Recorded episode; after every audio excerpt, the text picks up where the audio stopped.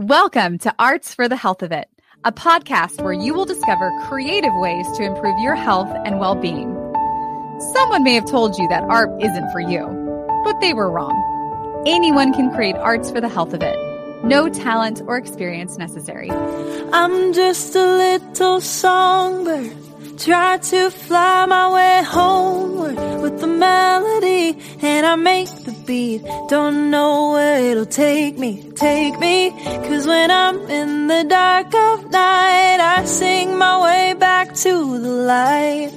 Come along with me, and your heart will see that a song changes everything.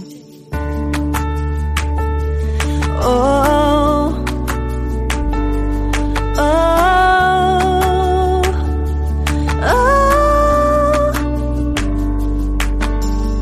Hi, everyone. Welcome to Arts for the Health of It. I am your host, Richard Wilmore. And I'm your host, Constanza Roeder. We had such a cool interview today. I know I say that every time, um, but we've talked to people that have brought the arts into so many different settings and communities. But today we're talking about what music can look like in a prison setting. Ugh. So we had Molly Carr and Andrew Janss from Project Music Heals Us. Um, and they have done stuff in hospitals and they have done stuff in hospice and with nursing homes, but they have this program that they started in prisons that is just mind blowingly cool. Yeah. It, yes. I, uh, there are like just the stories. uh, It's a really long podcast that will that was edited down to what you're about to uh, listen to, but just the stories of of what they found that they could do and what was possible, and just And the think you ever impact it made. Yeah, and like, I, how can you plan that? You know, you couldn't write that, but It's it's so cool. for for them and for the people that are there. I don't know. Absolutely. Ugh. And it was a long podcast because they're doing so much and they're such a small, they're another small nonprofit like us. And actually, our connection with them is they, um, they have funded several projects during COVID to bring digital music concerts into, into hospitals, and we were one of the programs that they that they funded so that we could pilot a program um, at a local hospital at a stroke and re- stroke and cardiac rehabilitation hospital here in San Antonio. Um, and we just fell in love with them and what they're doing. And they they have this like really nice connection with Yo-Yo Ma. And so Yo-Yo Ma got to um he wanted to play for our patients. And so we got to host him for a digital concert. Um, and I just I just love they're just so smart at what they do and how they're doing it and the impact that they're making is amazing. Yeah, very innovative stuff they're doing. Molly is the founder, and Andrew is the executive director, and they're both musicians and very incredible people that we talk about their beginning stories as well. So I won't read that to you, but instead, let's just listen to them tell it, shall we? Here they are. It's the interview that we've all been waiting years for because of multiple reasons why we've had to reschedule this recording. But we're very excited to be talking with Molly and Andrew from Project Music Heals Us. Thank you both for uh, joining us today. Thank you so much for having us. Yeah, and, and putting up with our um, our both of our hand issues. It's quite the saga. It's true. You so you're in a competition currently of who can have the most bruises or broken bones, or what's exactly happening with you two? Uh, it's a dog bite versus a bike accident. Um, Well, and uh, and an appendix, a lost appendix. oh right, and yeah. yeah. No, this yeah. It, uh, something about this podcast is like um, We've been really yeah. nervous about it. yeah yeah right. He's avoiding it at all costs. That's uh, I, well, what I would love to know then is how you're using the arts to heal with, to uh, help yourself with all of these injuries and these health uh, things that are happening in your life. Um, yeah, well, I mean, the dog bite happened while we were um, in LA recording um, a course for prisons um, as part of our programming um, outside of hospitals. And I was playing Beethoven the whole time, and I actually managed to keep playing with a, a hand that was like the size of a watermelon. Oh my gosh. but it but it really it taught me um, that yeah to don't push with the thumb, which is what my teachers always told me on my on my viola. Like you can tell when I when I would push with the thumb, it was like nope, don't do that. So No. yeah, Well, if, if so I you push if you push too much with your thumb, the dogs really get upset. can- yeah. And Yeah. then mine, mine, the only the only thing I can say is that it fell in possibly the best time time span. I had just gotten finished with a series of recordings in New York, um, which I would have been very upset to miss. We got to record an episode of Marvelous Mrs. Maisel, a new a new movie called Tick Tick Boom, which is being Yeah. directed by Lin Manuel Miranda, and then and then the last thing was Michael Bublé and um, Paul McCartney were working on a song together that actually Molly and I both recorded on. Um, and then and then I flew back, and then two days later broke my hand. Oh my gosh. so and then if I it's a race against the clock because our next intensive recording session for this we're, we're building this music composition course for the Bard Prison Initiative, um, and the next recording session is late September. So You can do that. uh, yeah exactly. Just, sing- just sing lovingly to I'm, your hand. I'm playing Bach into my hand every day. Yeah. Well, uh, we we're a little bit ahead of ourselves. Can y'all tell uh, tell us about what Project Music Heals Us is, um, maybe how it started, and what you guys are doing? Yeah, Molly, you want to? Sure. Yeah. So um, this tends to be a very, very long, um, yeah, winded um, explanation. So you can cut me off at any time, and I'll try to be. su- It's a cool story, but- so go for it. Well, so um, Project Music Heals Us is a nonprofit that is now eight years old. Um, we exist to bring the arts into communities and spaces that don't otherwise have access. So, what that's meant over the past eight years has been over a thousand um, free concerts and workshops now in hospitals, hospices, um, prisons, homeless shelters, nursing homes, um, and refugee camps. So it's been a, a totally wild ride. It's not anything that I expected nine years ago. Um, I would be spending a lot of my life um, doing. Um, but I, it actually, the, the founding of Project Music Heals Us um, came from a moment in my life where I wasn't sure um, I would actually be able to play again. Yet another Um, catastrophic injury. another, yeah, which actually was just after another catastrophic injury, which is I busted my knee playing soccer, and then like literally three weeks later, I I shattered a glass bowl into my left hand and had a bajillion little pieces um, that doctors and surgeons couldn't find. Um, so in a couple months of um, waiting and wondering if I would be able to put my finger down on my instrument again without hitting the ceiling, um, I started uh, exploring other options of a life and career and went and took a nursing aid course with the American Red Cross. And in that course, um, I was assigned to care hands on for a late stage Alzheimer's patient. And um, that patient, I had been told when I was assigned to her that she hadn't spoken in years. Um, she was very difficult to work with. Um, I my task was to ignore the screams um, that would be happening while I was moving her and caring for her, and just get in and get out and get the job done and get on to the next patient. This is life. So I tried to do that and I couldn't do that. and so I instead sat and held her hand for no more than like 90 seconds. And lo and behold, this person who hadn't spoken in years uh, turned to me and started speaking in complete sentences and um, started asking me things that showed that she was there. Um, at least part of the time, she knew what was going on around her. It's just no one had given her the time or space to to open up and and share those things. So um, I obviously became very attached to her, and um, every time I saw her for the rest of the residency, she would talk to me, um, even if I wasn't um, assigned to her. Even if even if it was across the room, we would um, connect, and she would talk. And so. Um, on the last day of the residency, I promised her um, that if I could play my instrument again, that I would bring people back to her bedside, like Andrew, um, like my mentors at at the Juilliard School, um, at the Curtis Institute of Music, um, from Berlin, from Tel Aviv, from all the, the different places that I'd been playing concerts around the world um, before that. And I would bring them all back and play at her bedside.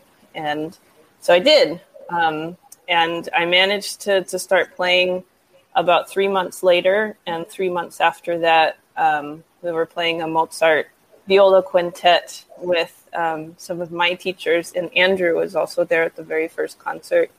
Um, and we got to watch what it means to bring um, all of our our heart and all of our passion and all of our decades of um, efforts in that we'd poured into our arts and bring that to someone who has been in isolation and who has um, had a rough time um, for a lot of years before that, and we saw the effects of that, and um, the rest is history. it's just mm. um, from there, it's just expanded and expanded, and um, it's a situation that that reaction that we saw on on her face um, that day is something that we see almost every time that we do any of those thousand plus um, activities, and um, keeps us going, keeps us working.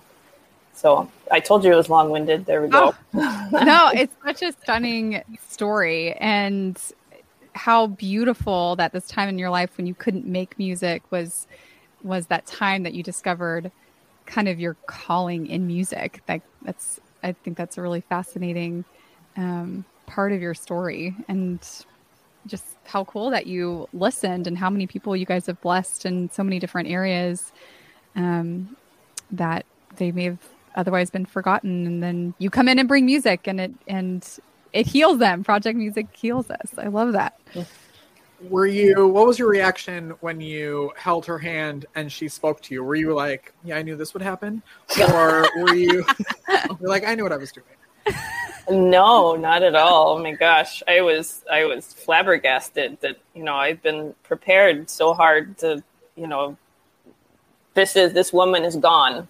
You know you just um, do your thing and ignore. And so i yeah i was very i was shocked. Also i was shocked that she knew so much that was going on around her like her questions like one of the questions she asked me was are you with the american red cross mm. which like she recognized that all of these people all were coming in and out of her room that they weren't the normal people that were caring for her and they you know and that's yeah, so stuff like that. That it was, um, yeah, yeah, I was I was shocked and and obviously very moved. I mm.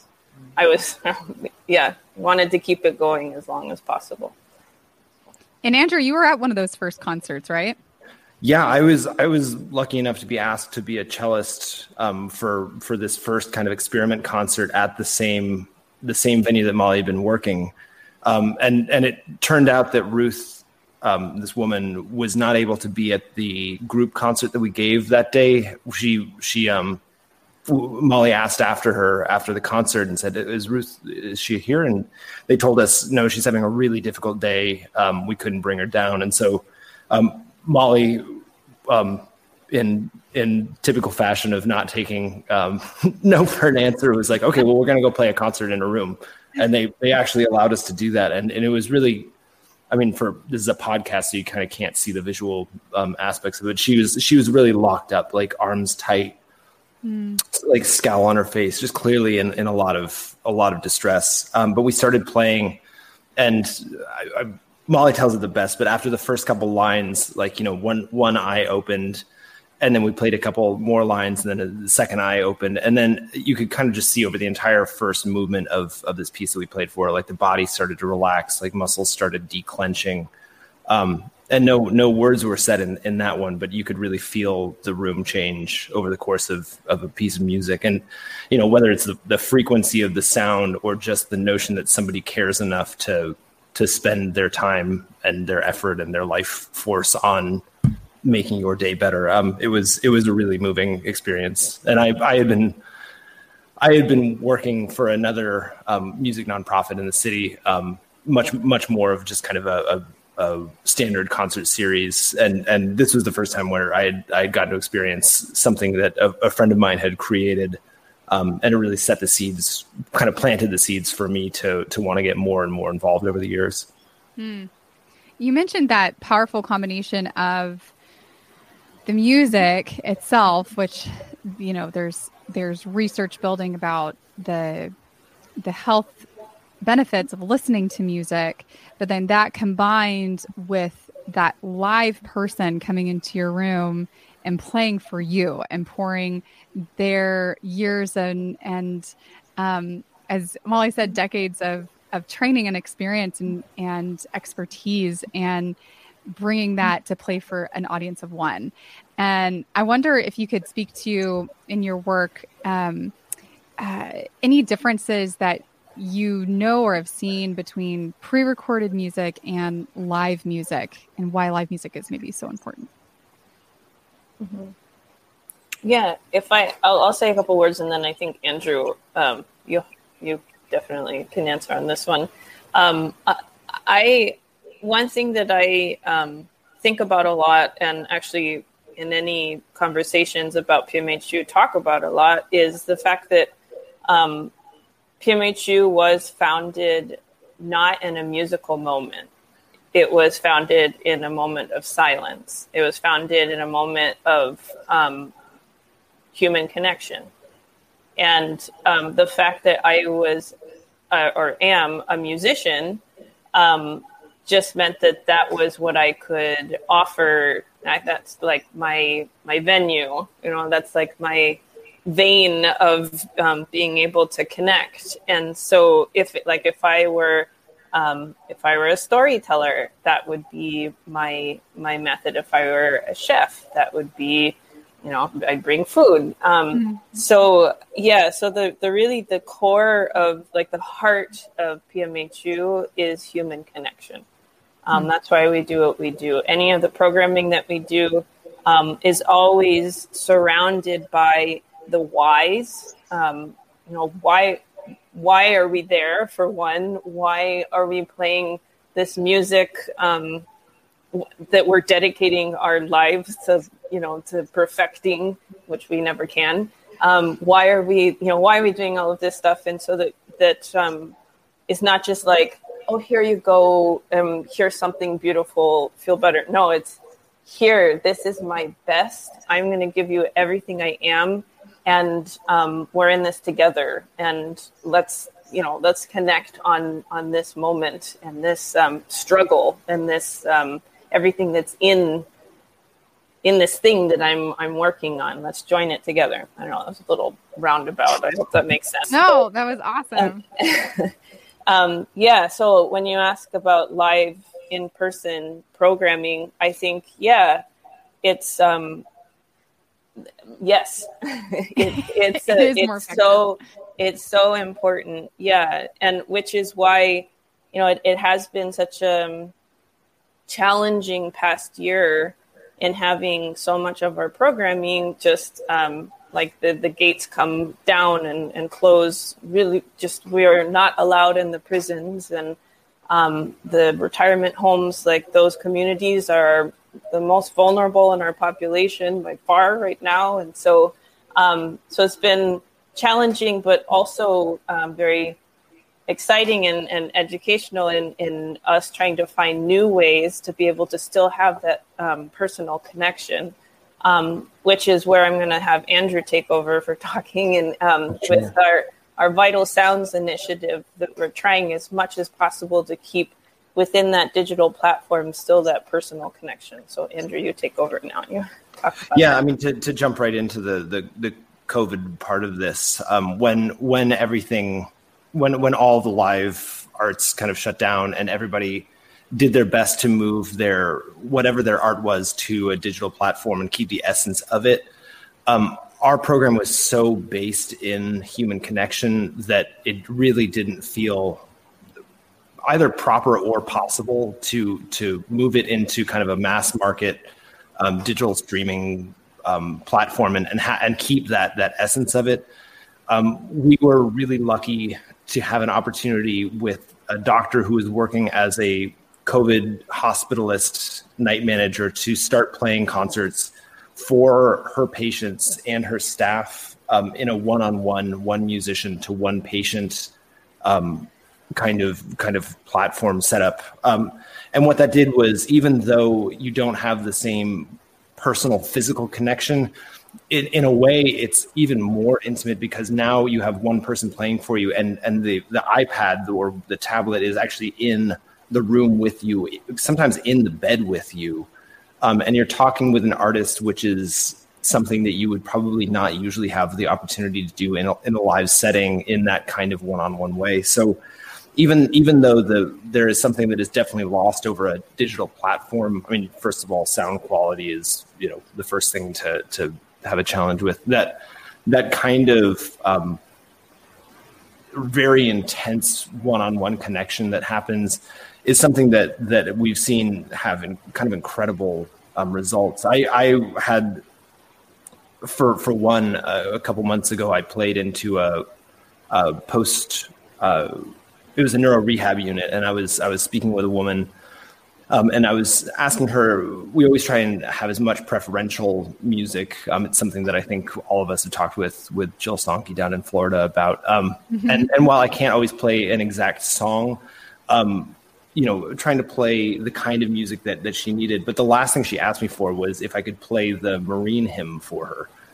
Um, and because it was a digital platform, I was able to bring it up on my on my computer and play through it. And that really, I mean, you could just see it on her face. It really hit home and afterwards she she offered that she really wanted to hear it because her brother had passed away in Vietnam 50 years ago and mm-hmm. that song was was his his and her still connection in this world to that that familial connection and it was just the kind of thing where it's like that that even though we're on a digital platform that kind of thing wouldn't have been able to happen in a in an in-person um, setting. So there there are pluses there are minuses. Um, there there's a an aspect of it also where you can bring in family from all over the world um, to play for a palliative care patient who might not otherwise not get to experience something with their family. And there's also just an aspect of pe- some people really have a hard time connecting with with new people new foreign foreign people in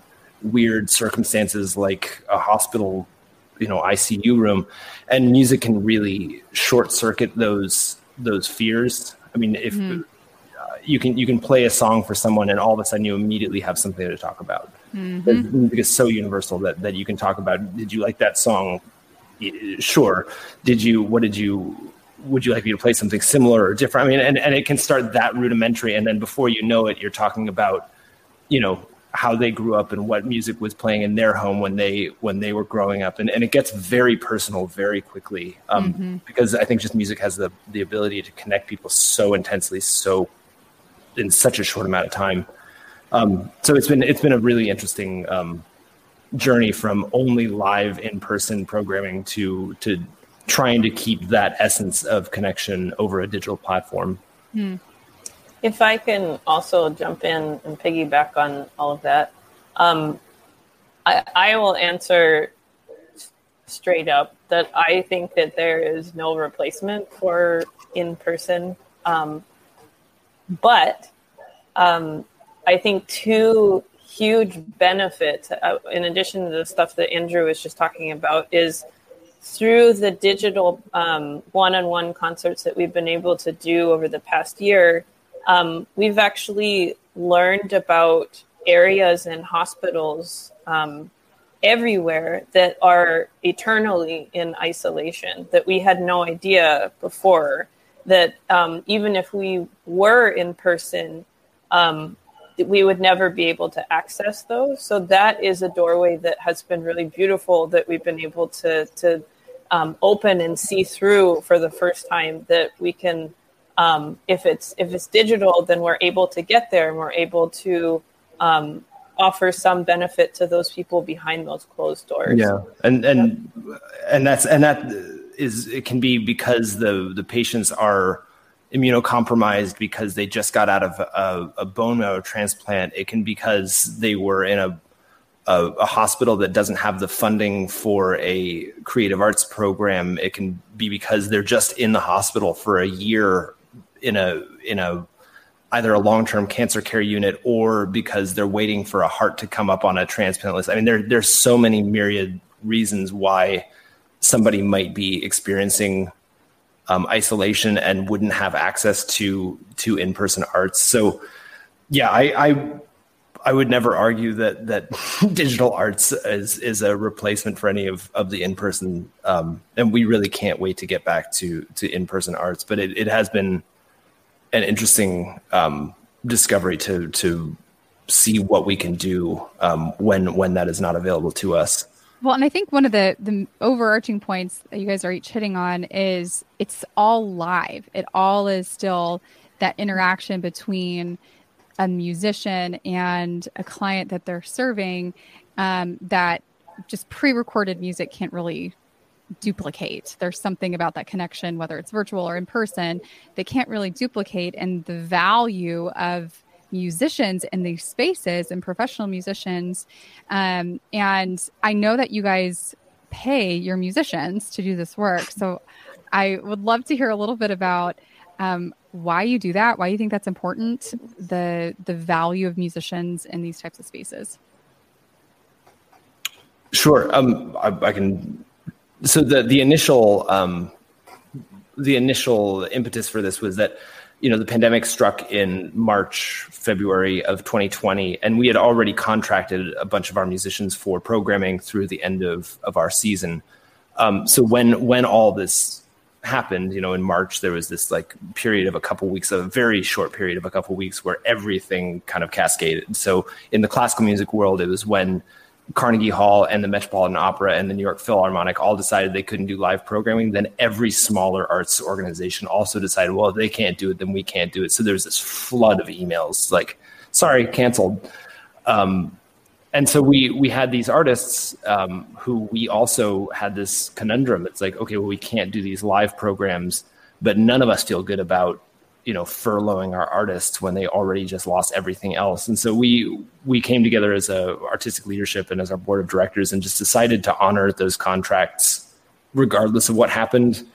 Um, and at the same time, look for something that would feel on mission to get them started. So at least for the first couple months, we were using the artists who were going to be going into the prisons, going to be going to do live hospice concerts, um, and they were the ones giving the the one on one concerts. Um, we were very lucky that um, this program that started in one hospital in northern Manhattan um, just happened to be the same hospital where the New York Times was reporting on um, a completely unrelated story. And so they they heard about our program apparently from multiple multiple sources within the hospital that this weird, um, unique uh, digital concerts program was happening, and they they ended up running a, a five minute video. They made, created a video for us, and they wrote an article, and that led to um, an influx of both interest from musicians and uh, institutions, and luckily also funding um, just from the general public who who thought that it was a, a, beautiful notion that they wanted to support. So at least for a couple months, we were able to to pay these artists, and and really like I think ninety nine percent of the musicians who have been doing these programs would have done them for free if if we had asked them to, and if we had not offered. Um, but musicians are the first to volunteer and, and always the last ones who can afford to do so. so um, we want we want these musicians to be musicians when all of this um, passes, and the only way to to keep people being musicians is to keep them fed and keep them housed and keep them um, mm. feeling appreciated. I mean, they they should be.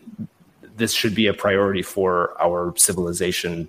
Once everybody is fed and housed, that we also put in an impetus on or an onus on on supporting artists. And so, um, yeah, we we we really believe strongly that the professional musicians should be paid for their for their time mm.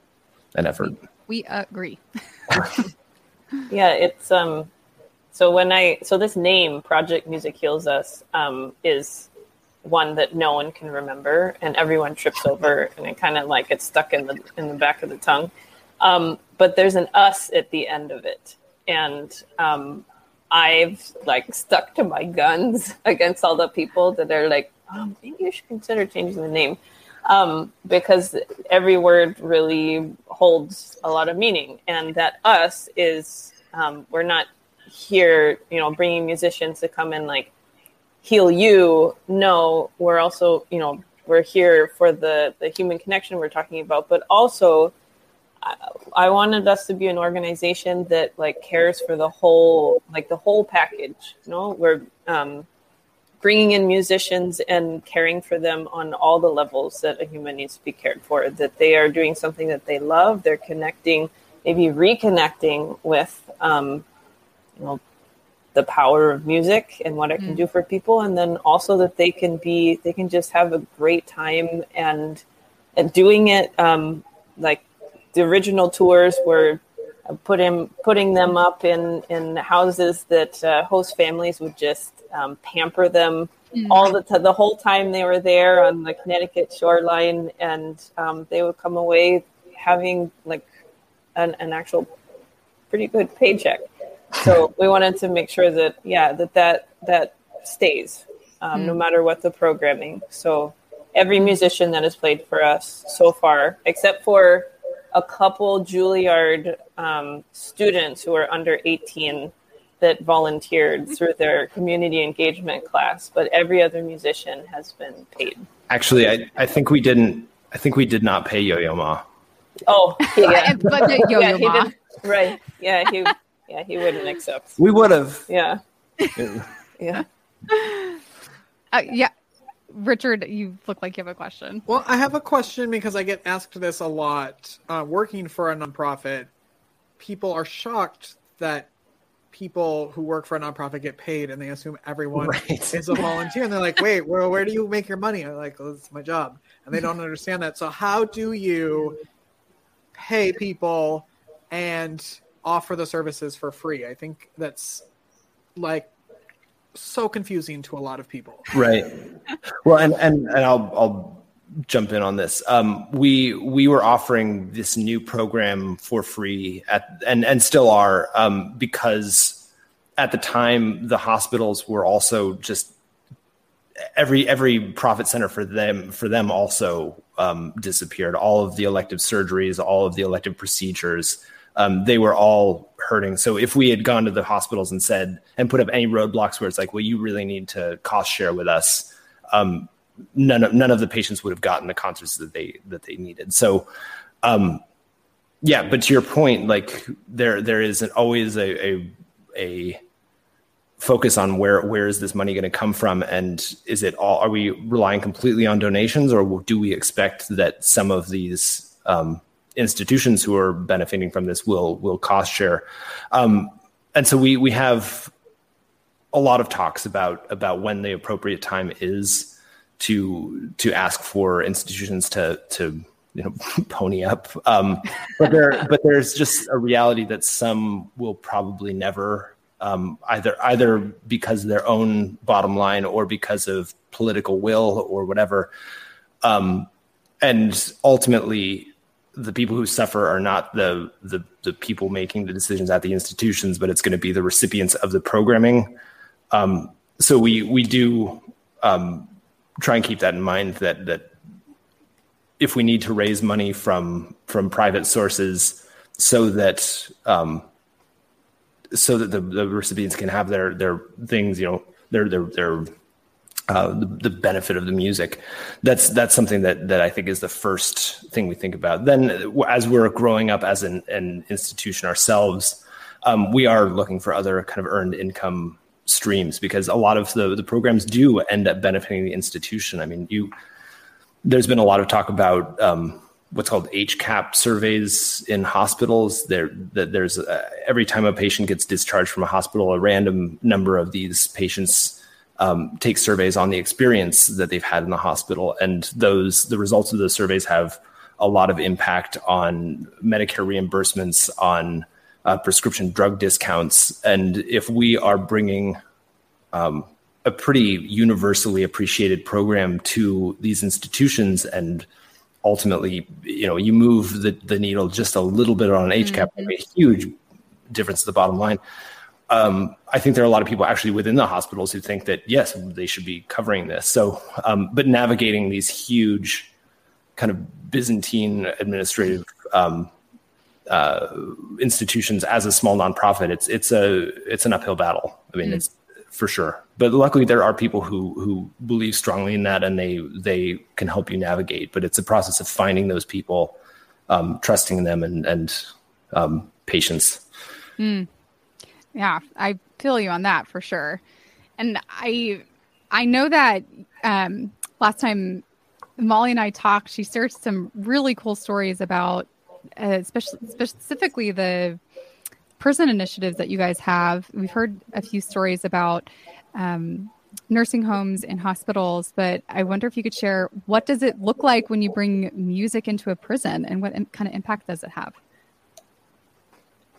Yeah, um, sure. So in our I think it was our my yeah, so it was two years in and sort of since day one, um, since that first concert for um, Ruth was her name, was the Alzheimer, Alzheimer's patient.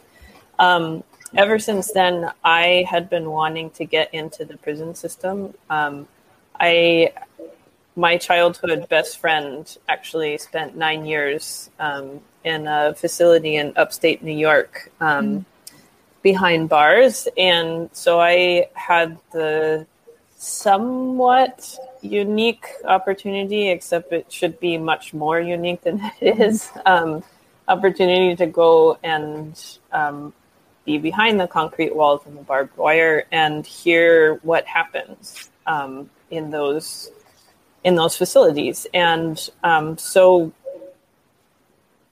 you know, with a little person being frustrated with um, a very big, scary system, um, the best thing I could think of was, well, let's play music for them. Of course. so, so yeah. So um, second year in, um, with things looking like they were going to stick around with Project Music Heals Us and um, keep expanding, I started making phone calls and asking around and trying to figure out how to make that happen. And um, made a lot of phone calls uh, had a lot of no's and then finally had one yes um, of someone that knew someone's uncle who knew someone's cousin who knew someone who used to work as a librarian and like might be able to get us in. And so we I followed the trail and um, finally found someone that was believed in in um, the power of the arts in spaces like that. And within 24 hours, um, we had a concert on the books. Um, wow. And so that was, yeah, I think that was like early April, and, and our concert, I think was like May. I think it was May 7th of 2016. Wow. And um, so I I went in um, definitely with a lot of PTSD, a lot of my my knees knocking, like hearing the the metal bars clang behind me was a very familiar and unwanted mm-hmm. um, sound as we walked in with our instruments, and I had no idea. We all had no idea what was going to happen when we got there. Um, we walked in down the halls. Um, you know, single file, people, inmates walking this way and us walking this way with the guards, and walked into a gym that was filled with 80 guys, 80 inmates. And Not intimidating. I, yeah. And so we, um, yeah, it turns out that um, because it was raining that day, we lucked out. And um, there was a choice between um, them having rec time out in the rain or coming to this what is this classical music concert in the gym. So they all they all opted for nap time in the gym. And so um, yeah, so we came in and, and unpacked and um, while I was waiting for the go ahead, I I suddenly thought like, oh, we haven't asked if it's okay if I it, like how much is okay to communicate because every different facility has different rules. You you can't touch, you can't talk, you did this, that, the other thing. So um, I went around back through through the audience and I went and talked to um, one of the guards and I said, you know, in our programming, we do a lot of back and forth. We do, do a lot of um, talking about what we do, and we ask a lot of questions. And is it okay if if I if all of us ask questions and have them ask questions? It's okay for us to talk back and forth. And and and um, the guard's response was, "Oh my gosh, yes, you're gonna have to help these guys the like the most you can because they're just so not going to get this. and I and I was and I was like I was really like I had it was like this light bulb moment of okay, we're here now to level the playing field. Like mm-hmm. if someone if if someone like the guard that is carrying well not really carrying firm but like you know in power over over all these inmates is saying basically that they are inferior and won't understand this elite music then we have a job now to come and just like bust apart the this this mindset of us and them and bust mm. apart the situation of like we're superior and we're gonna like teach them this art form that they haven't had the opportunity to experience before you know and so we went back up and and just yeah i think we all felt this very very strong purpose in the moment of like we of telling all of the stuff that we ourselves struggle like heck with in trying to understand this music and in trying to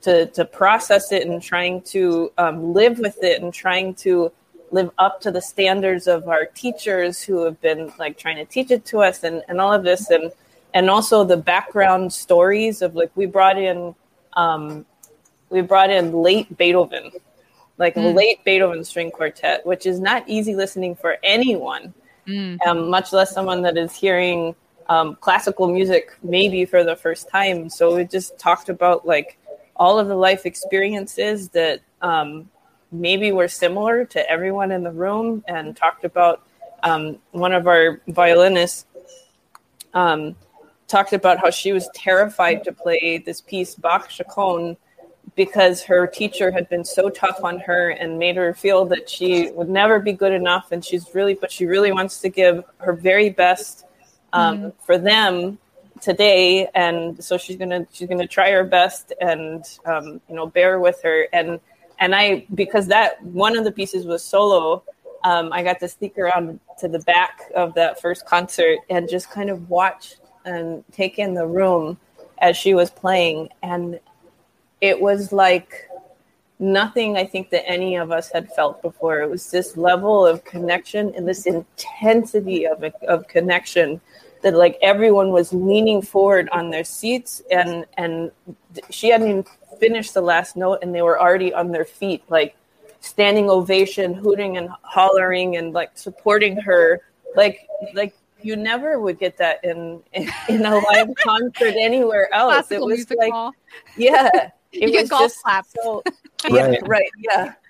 So yeah, and yeah there's if, if i can yeah there, there was one one one part of that where it's like uh, we we always have this this issue in classical music where um, a lot of the audience we play for there's such a deep disconnect between the the composers who wrote the music and their life experience many of whom had very difficult lives i mean a lot of them were driven like abuse from from family to to reach this high level to make income for the family a lot of them had health issues they had to work through a lot of them were dirt poor for most of their lives and so you're playing this music which has this Mm. mess these messages ingrained in the music for you know concert class. audiences at Lincoln Center and Carnegie Hall. Mm. And certainly there are a lot of people there because they love that the music and the and the message. But there's also this weird social, you know, norm around classical music where the musicians on stage often don't feel very connected with with the people who they're playing for. Um, Mm.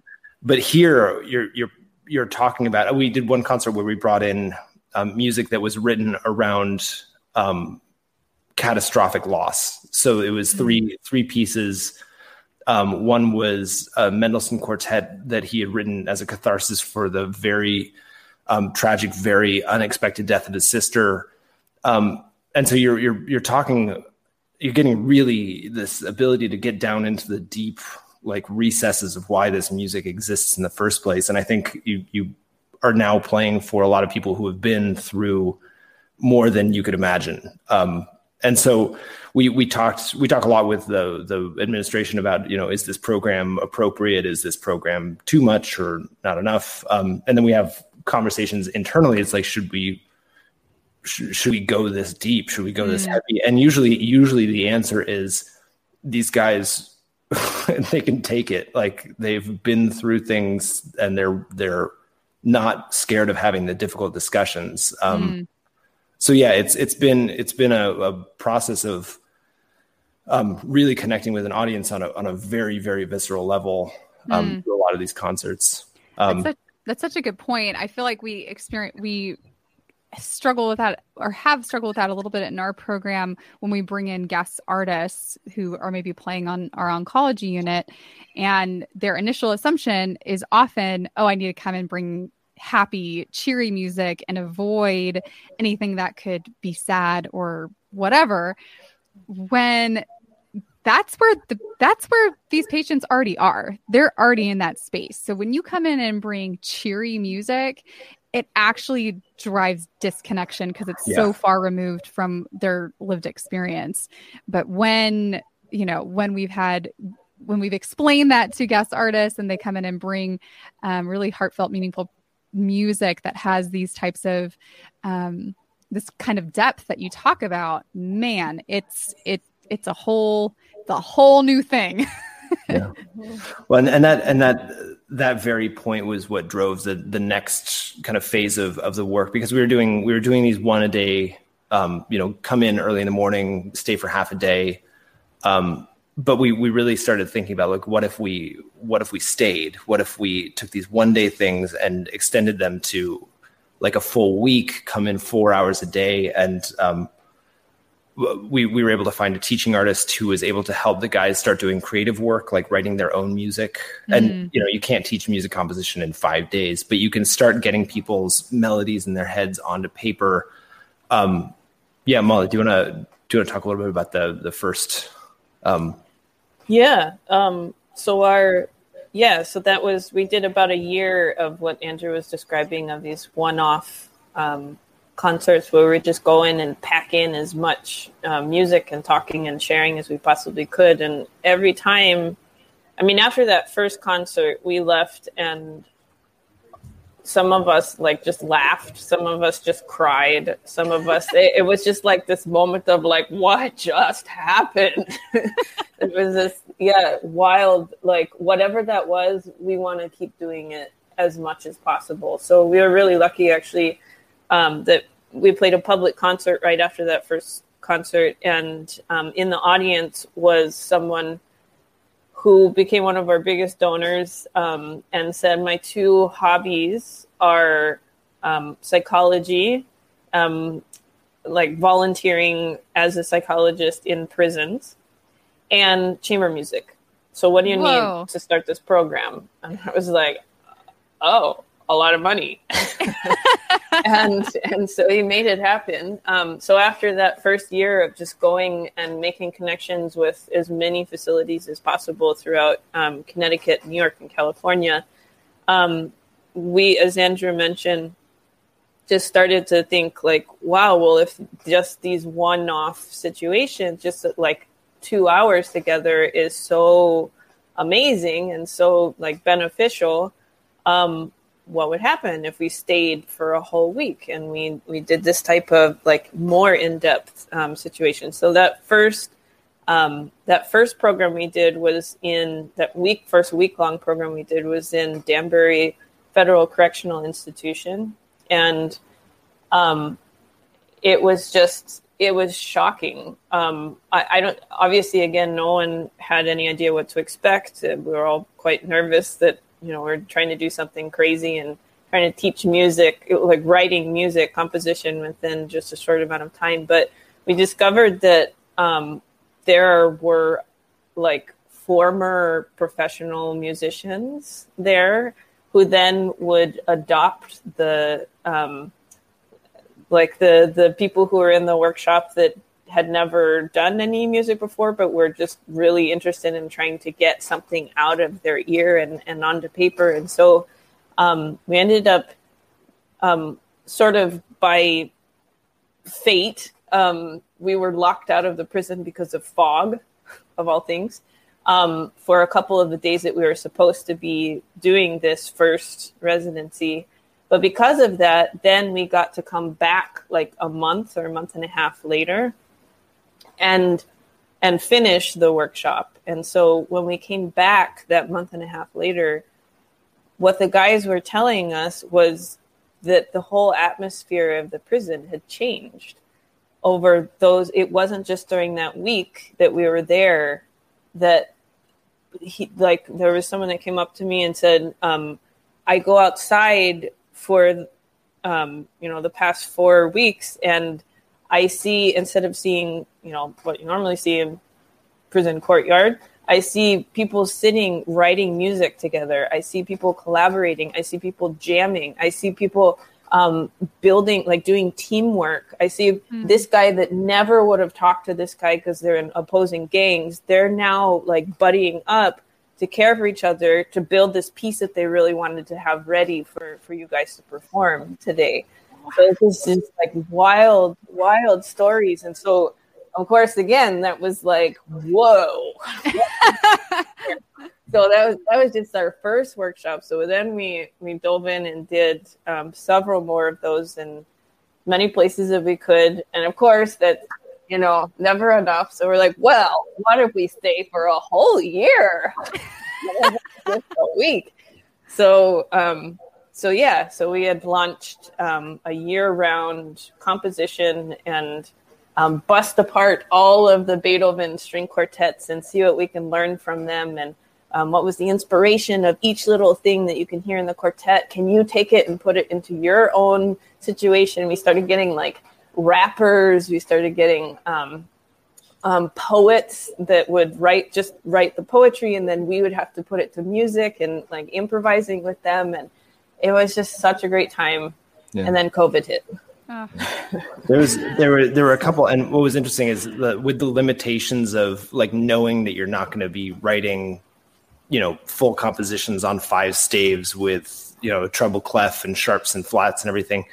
Um, w- knowing that those limitations existed with with a five day program, so some people who were poets but also had a musical ear, um, they would have us. Um, he would write like there was one a guy named Matt wrote a poem and then wanted us to put basically um, sound bites on vocal triggers. So he would read something like, "I ran, I ran away from from the home," and then when we when he hits home, we have to make this kind of running sound with our instruments. And then and then he's talking mm. about, but my my mother came out, and when mother hit, um, he had this notion that he wanted us to do crunchy crunch peanut butter because that's it's just a song he had associated. So it was this kind of free free association po- musical poetry. Um, and it was like 20% cacophonous, 20% um, spoken spoken word, rhythmic. It was just it was such a cool art form that I hadn't really ever heard before. Um, so yeah, so that that kind of thing um, was just kind of re- revelatory and um, yeah. So so that that brought us to COVID when when that hit, and then um, so uh, the, the, other the other thing worth mentioning, I think, is that so Molly mentioned that that these programs are based around Beethoven and specifically the Beethoven quartets, and um, we, we, do think that it's worth like mentioning why why we chose that particular medium. Um, and the first reason is that the music is awesome and we love that music and it's the music that we're incredibly passionate about. But there's also a, a, a background in his personal life where I think a lot of people know that he was the deaf composer and he struggled with that for most of his life. He started going deaf very young. Uh, but even before that, he had familial issues, like deep familial problems going back from his his father running him into the ground to become this this post Mozart um, you know prodigy to support the family and get famous and he had deep seated issues around that later in life when he was writing these late quartets he had extreme gastrointestinal issues he suffered from something called the melancholia, which we would today probably call bipolar disorder. Like this is a, a person with um, a lot of reasons to embrace anger and hate and and all the things which he he was by all accounts a rather angry guy, but um, in his music keeps choosing hope and brotherhood and the ode to joy and hmm. um, just this message that that that you can strive for these things even as life continues to throw throw things at you. Um, and then the last reason is that the the kind of music that he he wrote was very like fragmented music. Like he he didn't have a lot of long flowing melodies. It was more small units of music, like bum bum bum bum, mm. or ya ba da da da ya da da dum. Like rather mm. simple things that people can process in their ears very quickly, and then it's the development of that music which creates art. And and that that kind of building block style of learning is very conducive to like entry level mm. um, through masterful um, study of, of art. So he's been a really um, kind of wonderful conduit for for teaching music um, in any circumstance. Mm. I'm so glad you jumped in and shared that. That's fascinating and makes so much sense. That's really cool. Yeah, because otherwise it's like, wait, why are you bringing Beethoven string quartets? um, yeah. We have reasons. And if I can, yeah, just bring this to present day now. So all of the stuff that we were talking about, um, again, when COVID hit, it was just devastating that we mm-hmm. were um, we were shut out, and we still are shut out. Um, we just got word um, that maybe week. yeah last week that um, maybe we'll be able to go back into the new york city department of corrections um, this september but all of our other programs um, are still on lockdown so wow. Um, but during this time again and sort of returning to like um, the digital platforms there there has been a silver lining in this past year of seeing the the what's possible in this digital world that we're living in um, with the Vital Sounds initiative and being able to expand from the ICU of one hospital to 25 hospitals across the US that we've never, obviously, never would be able to access, um, you know, as, as two people. Well, that's not true. My mom's on the team too. So three people, um, you know, running a nonprofit that um, but now with digital platforms, we're able to do that. And so we sort of took a step back and, and have been, um, we're thinking, okay, well, let's look at our other programming. What's possible with that now, too? Um, and so that's why for this year, while we're still shut out, um, we're building basically a distance learning program for prisons that we mm. really hope will be a similar situation to what happened with Vital Sounds, that we'll be able to expand into any facility that um, that wants arts programming, but maybe doesn't have it, doesn't have the means to do something like that. So we're going to have, um, yeah, this course that is based off of the the programming that we had been doing, um, the year round programming we'd been doing and busting apart the Beethoven quartets and um, putting them back together in new, cool, different ways, um, and doing that virtually. That mm. we're we're building this um, this course, and it's uh, big and scary, and we hope it's going to work out. But um, yeah, but that's that's the that's where we're at right now, and um, working very hard to bring that together. We actually have our first um, big filming date. Well, actually, we've been filming for a couple sessions now, but the big teaching artist of like the the actual like class portions is being filmed in early September. So we're yeah. Scurrying, trying to get everything together right now. So. Yeah, there's we we we're really lucky to to know a man named Brad Balliett, who is a professor at the Peabody Institute of Music, um, a very successful bassoonist of of his own right. Um, he's written 20 episodes, um, so there'll be digital episodes taking you from soup to nuts of basically a first year music composition course. Mm-hmm. Um, and then that will be the digital foundation for a live in person course when that becomes um, possible again. So it's kind of it's kind of like flipping a normal course on its head, where the everyone will be able to look at the digital course at their own pace and then when they have inevitably 4,000 questions about what what a staff is, what a sharp is, what a, all, all of this, that they'll actually have that live in person um, time to to process all of this and ask ask questions and hopefully get answers that are um, suitable. But that that the idea is that these it'll probably be DVDs because you can't stream into a prison, but um, but that you can send this course to anywhere that has an an arts in corrections um, program. So if there's a, a music professor at the University of Milwaukee who really believes in social justice reform, they can take this platform, bring it to um, an institution in their community,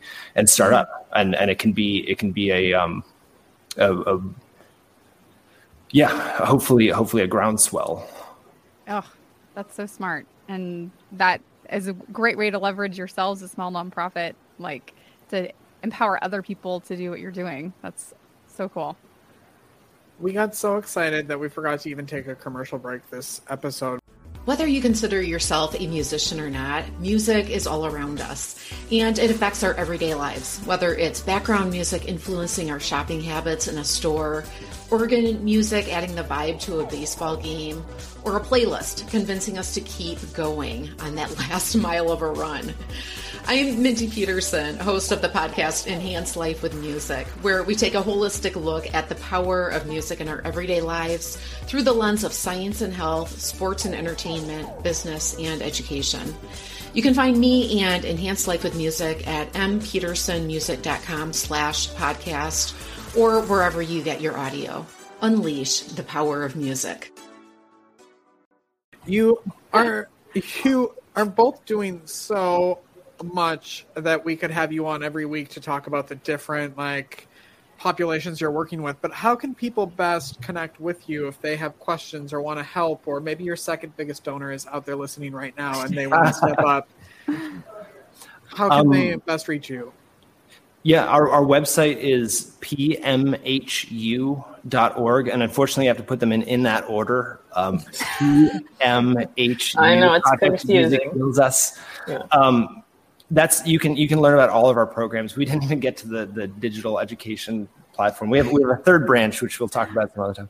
Um, but yeah, that all all of the the videos about our pro, our programs you can actually go and, and see letters that um, some of the men and women in, in, prison have written to us over the years because they can't email us. Um, they mm-hmm. actually take time to write beautiful, beautiful letters, often like illustrated letters um, and so you can you can you can peruse those. Um, there's a video about of Yo Yo Ma speaking about the um, digital hospital concerts that we've been given. Um, we're we're very fond of our website. We put a lot of work into it. it so, is beautiful. Um, and then the best the best page on that is um, it's called Donate.